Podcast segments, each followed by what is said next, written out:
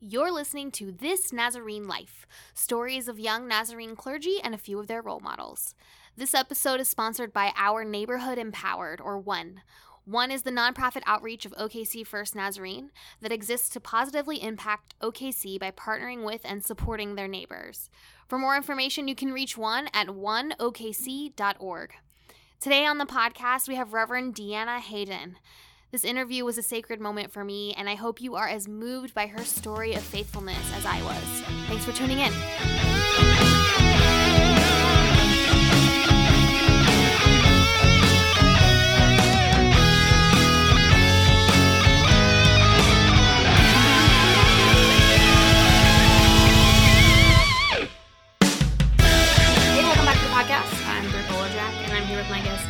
Hayden. She's the senior pastor of Southwood Church of the Nazarene in Raytown, Missouri. Say hello.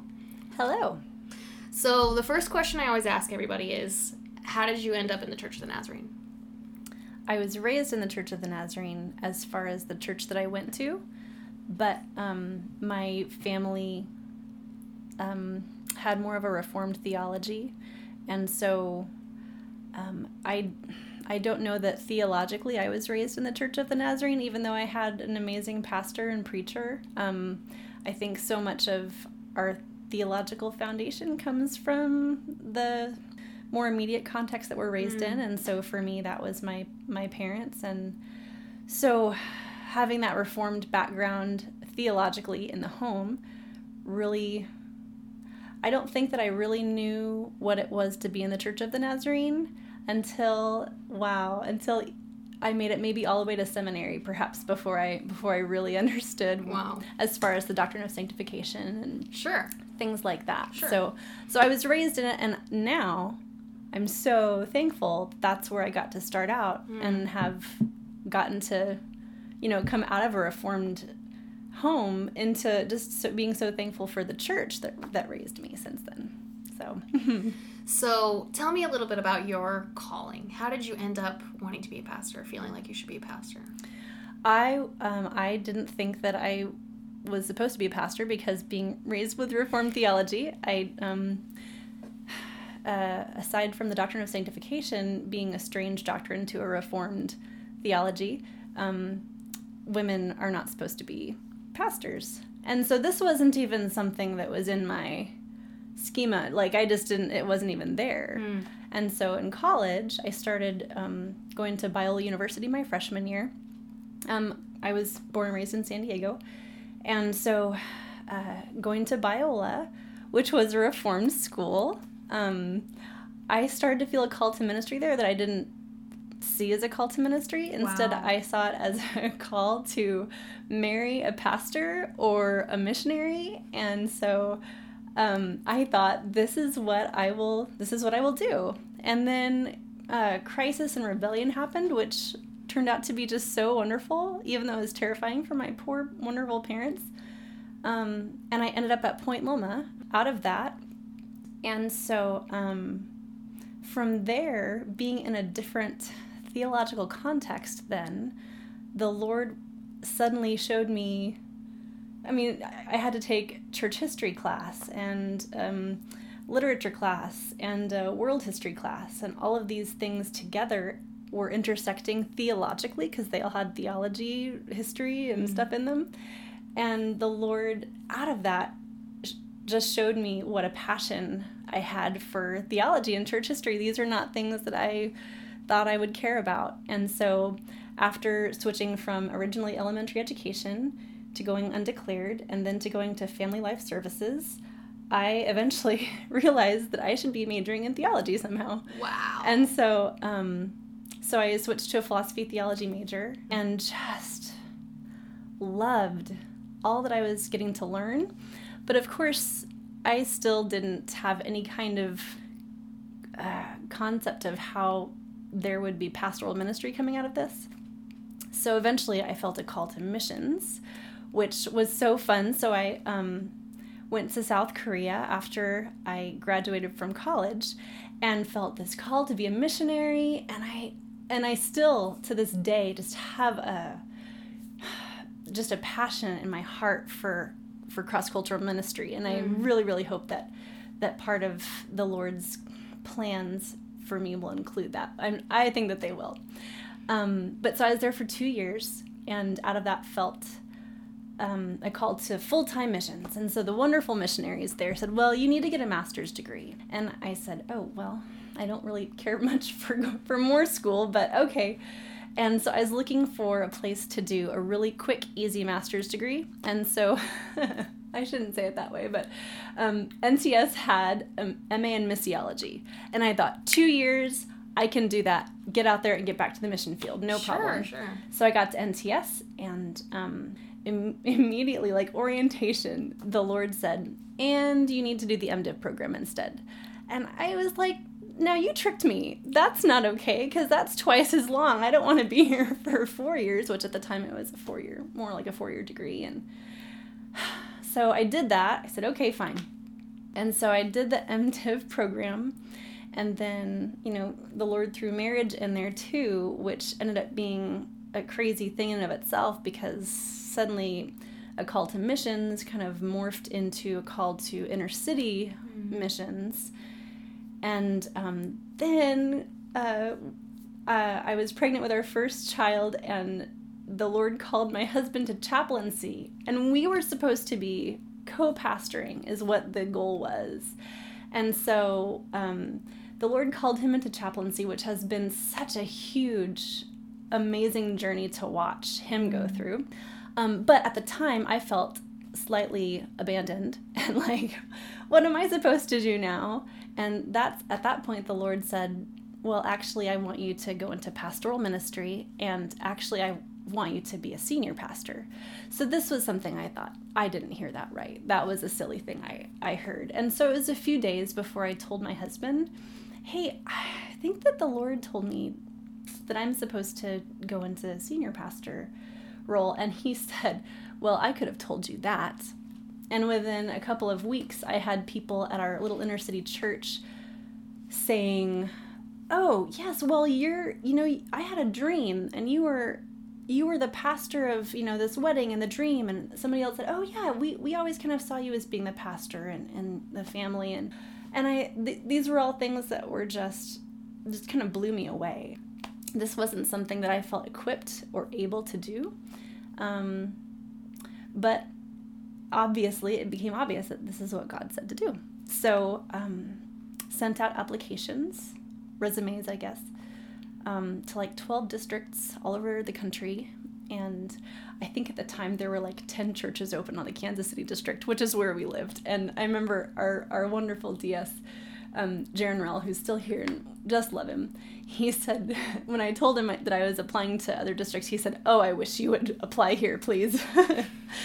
and he barely knew me, so he was being very gracious with what he was saying. But I thought, okay, I'll go ahead and apply here, and um, and Southwood was open at the time, so I had a, a colleague on the district who was in district leadership, but he's also a senior pastor on the district, and he kind of helped me to get my foot in the door at Southwood by presenting my resume to the to the board and mm-hmm. and they they just unanimously embraced me, which was um, unexpected but beautiful. And then when I came to interview with the congregation, so like, you know, the polity of the church has you go through the church board first and then you come to the congregation for a vote there.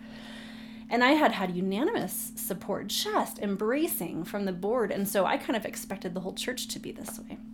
Um, but the day that I came to preach and interview with the congregation, uh, someone told me, you know, just so you know, we have a contingency here that is against having a female pastor, and so you're gonna you're gonna get a question or two in the congregational interview about that, just so you're ready. And I very I was so proud of myself how confidently I I'm so I said I'm ready for it. It's no problem. And um, so the questions came, and this church I love so much. I um, I'm sure that many of them would feel embarrassed to to hear the questions again, but I think it's important just to be able to put them out there. That somebody said, you know, I I don't even have. I wasn't even raised in a church where a woman could serve on the board, let alone in the pulpit. So how are you going to help me understand how to work with this? so I was able to just speak out of my own story and say, well, that's how I was raised. So I, I understand how that, how that goes and just inviting that journey to learn together. Um, and somebody else said, how are you going to be a full-time mom, wife, homemaker, and pastor? And at that moment, our little four month old baby started crying, and my husband Ben went over and picked him up. And there was um, a bunch of people started applauding. like, and that's how it's done, kind of a thing. And Wow. so, um, and I think I even had an, an email sent to me later from someone saying, I am so sorry for, you know, those questions. But, um, so that was a difficult thing because the congregational vote happened the next week and, um, I, I didn't get elected. Wow. So that was heartbreaking. Hmm. And I think for the church, in a lot of ways, it was too. So there was a lot of just hurt and healing that had to happen in that, that probably in some ways is, I suppose, still happening, you know, this eight years later. But um, so then the board decided to take a break um, from the interview process when things fell through with that and asked their, their interim to stay on as like the full time in, not full time, but interim pastor for, I think they were thinking 18 months at the time. And it turned into two and a half years. Um, but he was, he had a full time job somewhere else. And so he said, Well, I'll need to hire a full time associate. And so he, we had never met before.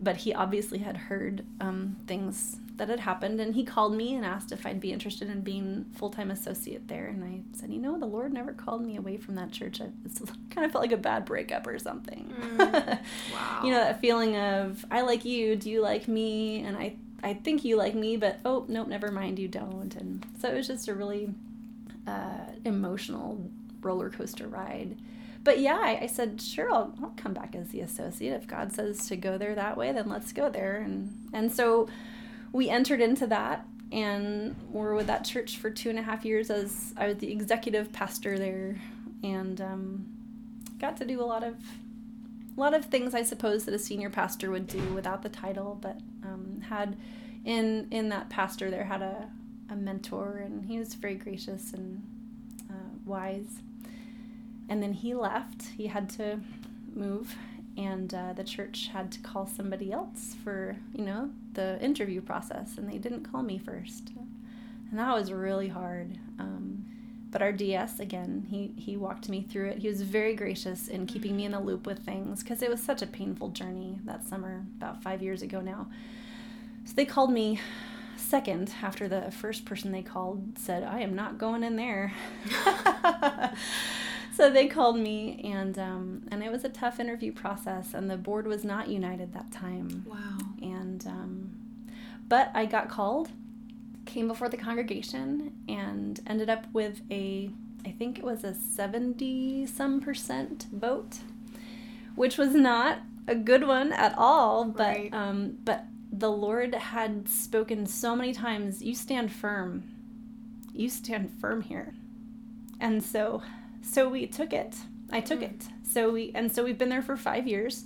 A lot of people left if not immediately then over the course of time. Oh, but at the same time people who were so against having a female pastor have said you know what? The lord said to us you love her. She is your shepherd. She is your pastor and and they have been obedient in that. I mean it, and it's been hard and i didn't realize that it's still hard for some people but it it is. And even now i just had somebody else um, give me their keys and leave a couple of weeks ago and Mm. they wouldn't say that it's because i'm a female but really when it comes down to it i think that ends up being what the Im- implications point to and that's hard um, but you know um, this is where the lord continues to call us to be Mm. and and i love the people and we have found a home and we're raising two kiddos and um, the church loves them and they love the church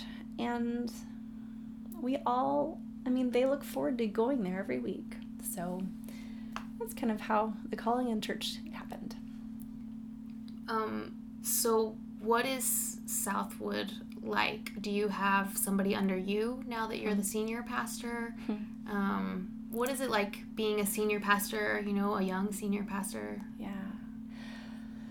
Um, there has been a lot of awkwardness that I've had to work through. And so, what is it to be a senior pastor? I mean, obviously, it's going to be so different for everyone. Um, I think perhaps my perspective, I have to say, comes out of someone who's I'm I feel very insecure, not confident, and I think part of that might be because of the way I was raised and just constantly fighting, you know, am I really called? And I know I am, mm. but like just this constant, oh, you you've really actually just fooled everybody into thinking that you're called. So that's been a constant battle that I think as a senior pastor has probably given me some disadvantages that I've had to work through and am continuing to work through. Um, but yeah, um, but I have staff there. Um, there's one staff person that's been there for almost between 15 and 20 years. He's been there. Um, and he is about the same age as my parents. Mm. And, you know, there have been some things to work through with that. But he's been very gracious and loving. And, um, and I've been firm you know, in in my leadership too. And so that's that's been a really good relationship. That's that's been the constant. He's been the the one person that has stayed. All the other staff members that have come through have been seminary students for the most part. And so um, that's a lot of transition. And so I am getting ready to hire, Lord willing, the third youth pastor since I've been there. Wow. And um, we're hopefully going to have someone with the children, as not a pastor, but leader, someone kind of in a staff position that way that's probably going to have been the third or fourth children's leader and mm-hmm. been through a couple of worship leaders. Um, so a lot of turnover. It's like we're we're not a bad church, but it's such a transitional context. I think because of having the seminary be so close to us, mm-hmm. that people graduate and have callings to move on, and so sometimes we have you know between five and ten ministry students and so i might have a huge staff. I think at one point i had a staff of like six people. I mean it was just almost comical because we're such a small church. It's like you know maybe 70 or 80 people and six pastors. But they're all they're ministry students and the church sees itself as a training place and so it's like we are ascending church and so it's part of the church's identity too. So but in the context of the question and what it's like to be a senior pastor and having staff and sometimes i feel like what? How, how am i how am i a pastor of staff members? But my husband being a chaplain he and i are both in the ministry and we both have a very strong calling to mentoring.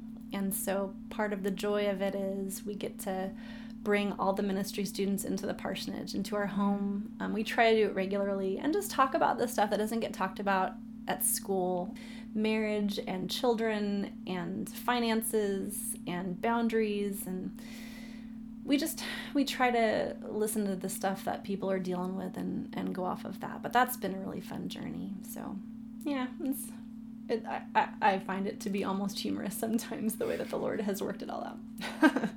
No that's great.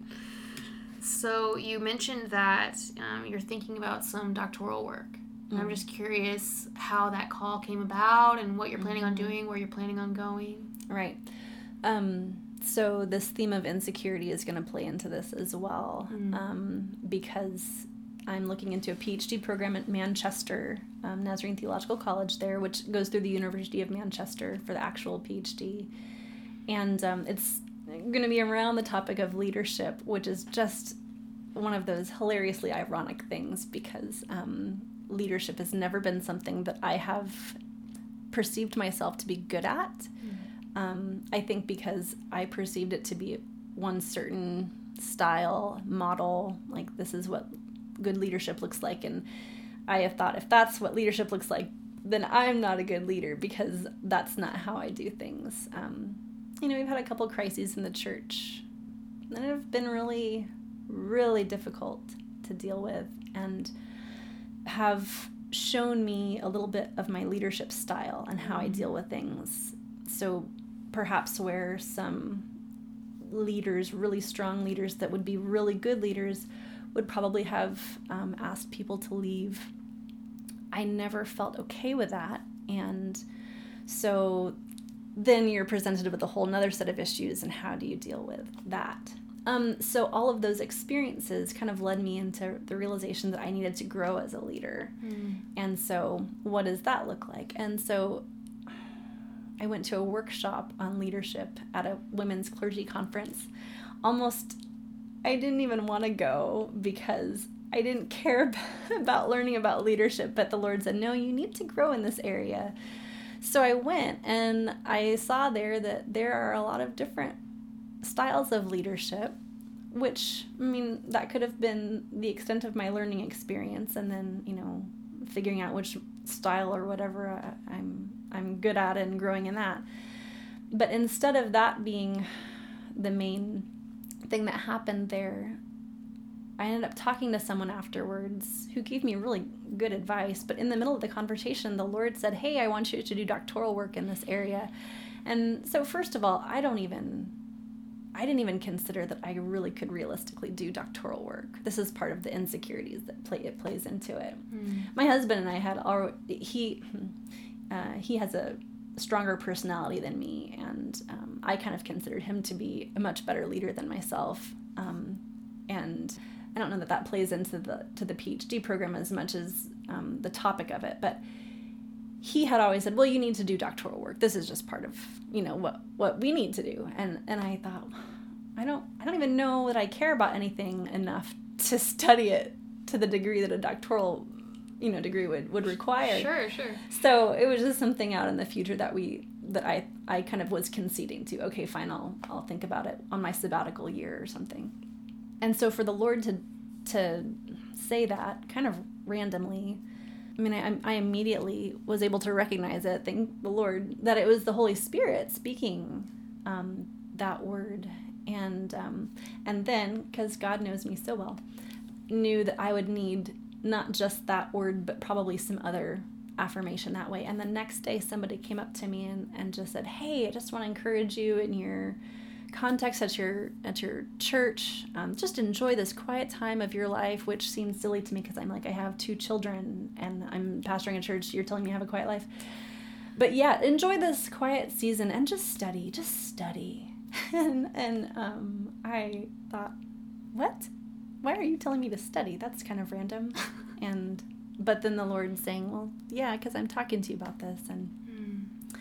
so really um, what has happened as I've just tried tried to listen to the Lord in this process of discovering the the doctoral degree and calling there is um, a studying of spiritual leadership um, within a Trinitarian theology in specifically a Wesleyan tradition, which I've discovered makes a big difference.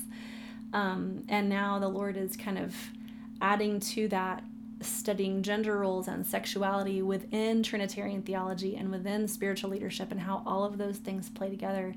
And Manchester just seems to be so wonderfully open to, you know, what do you want to study? Let's put this together in an organized way and and move forward with it. And so they're really equipping me well just in the very beginnings of this process. So that's how that came about and what I'm hoping to do. So I'm excited for it. It's going to be six years, the next six years of life. wow, that's awesome. Yeah. So, how would you describe your style of leadership? Mm. So I used to describe it as team team leadership, which you know sounded great. Um, and then I started to understand that even that is not exactly my style. So to, to some degree, though, it is. I so I I I don't like to dictate. I'm not comfortable with that at all. And so um, I love to have a staff around me, and and it's important to me to have relationship with that with staff. And mm-hmm. so to get together regularly and try to be in prayer together and be transparent with each other. And so the staff, that's where that's where I, I feel I have to be very open and honest with what I'm experiencing and going through. And what I've experienced is that's created a great deal of bonding and camaraderie and unity within the staff. Mm. And so then from there, um, it's much more feasible to to work out the mission and the vision of the church. Now what I'm learning now is even just today at the workshop here at Palcon that we I was just at is just how much I, I need to connect even more with the congregation and uh, pastorally, you know, visiting and envisioning with people, um, not just the staff, where the church is going and how they want to be involved with that. And so that ends up being also not just like a team leadership style, it just it's like an entire community leadership style. And in the middle of that, I've had to learn how to still be the voice that declares this is where we are going. Mm. So, like, there have been a, a couple of big decisions and difficult things that I have felt deep in my heart. We need to do this. Um, there was one season where another congregation, an African American congregation, wanted to share a building with us, and uh, part of the context of Raytown is it's very racially divided. And and this was just this idea of racial reconciliation was something that the lord was pressing on me. And i felt like we need to be able to partner with this congregation and share this building. Well this was not something that the church many people at the church were interested in. Mm. um, because i mean from what they said if you get a church coming into somewhere they're going to mess with the building and our building's going to get messed up. And and so learning the process of I not just saying, "Well, I'm sorry you feel that way. We're going to do this anyway." Sure. But instead entering into the process of teaching and envisioning why is this important? This is part of our mission, and bringing that into um, the the sermons and discussions to have with people, so that then we had a congregational vote on whether or not to do this and that congregational vote was favorable toward inviting this congregation to share our building. And so we were able to move forward in mm. that with full i mean every so then everybody was on board. Everyone was able to take ownership of that. And when we worshiped together as two congregations as coming together for one worship service and i had their preacher preach the sermon and i had one of our people come up to me afterwards who had been staunchly against it came up to me and said you know, I was so against this, but I've changed my mind. And like just to see how that that kind of I guess maybe that leadership style can just kind of bring everybody in together and mm. move the church forward in that way. You know, we've had, you know, difficulties and stuff since then. It's not all roses with that, but it worked out well in that situation. That's probably an illustration of my leadership style that I think it worked out okay in that moment. so anyway, that's that probably describes no, that's it. awesome. Mm. What would you say is your favorite part about being a senior pastor at Southwood, or just being a senior pastor in general? Mm. Wow, and it's probably changed a little bit over the years, but I love preaching. I I love I love that my job is to study the scriptures and then engage what I've studied, engage other people in what I have studied. Mm. And so that happens in preaching, but it happens through, you know, whatever smaller studies happen. It happens through the pastoral care that I give and when we read scripture together and when I speak into people's lives, whatever encouragement or um, counsel or prayer. I mean, I've ever since before I even felt a call to ministry, I've loved the scriptures and studying the Bible and and learning more about it and applying it to life and, and I've loved being with small groups of people and facilitating that, you know, discussion and growth. And so to do like that's my job. Mm. and I just think that's amazing that I get to do that. So even on those weeks when it's like, oh, I don't know if I have time to prep a sermon this week, how am I going to do this? Um, it, it's there is still such joy in that, and like I really understand. I think now that even the painfulness of trying to burr the sermon, you know, week after week, and in the midst of everything else, is this beautiful amazing, privileged, humbling experience, and that I constantly feel insecure and insufficient for, but that the Lord is speaking into me.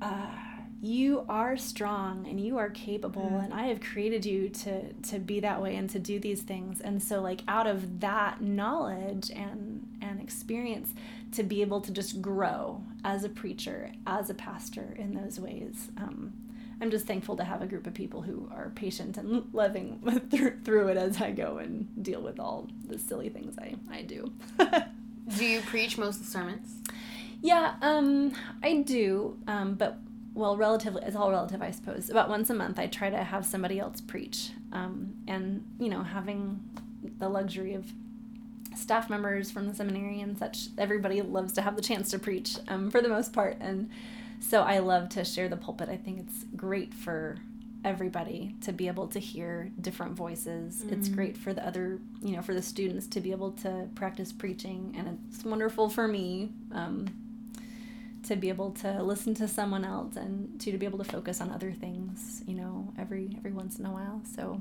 mm.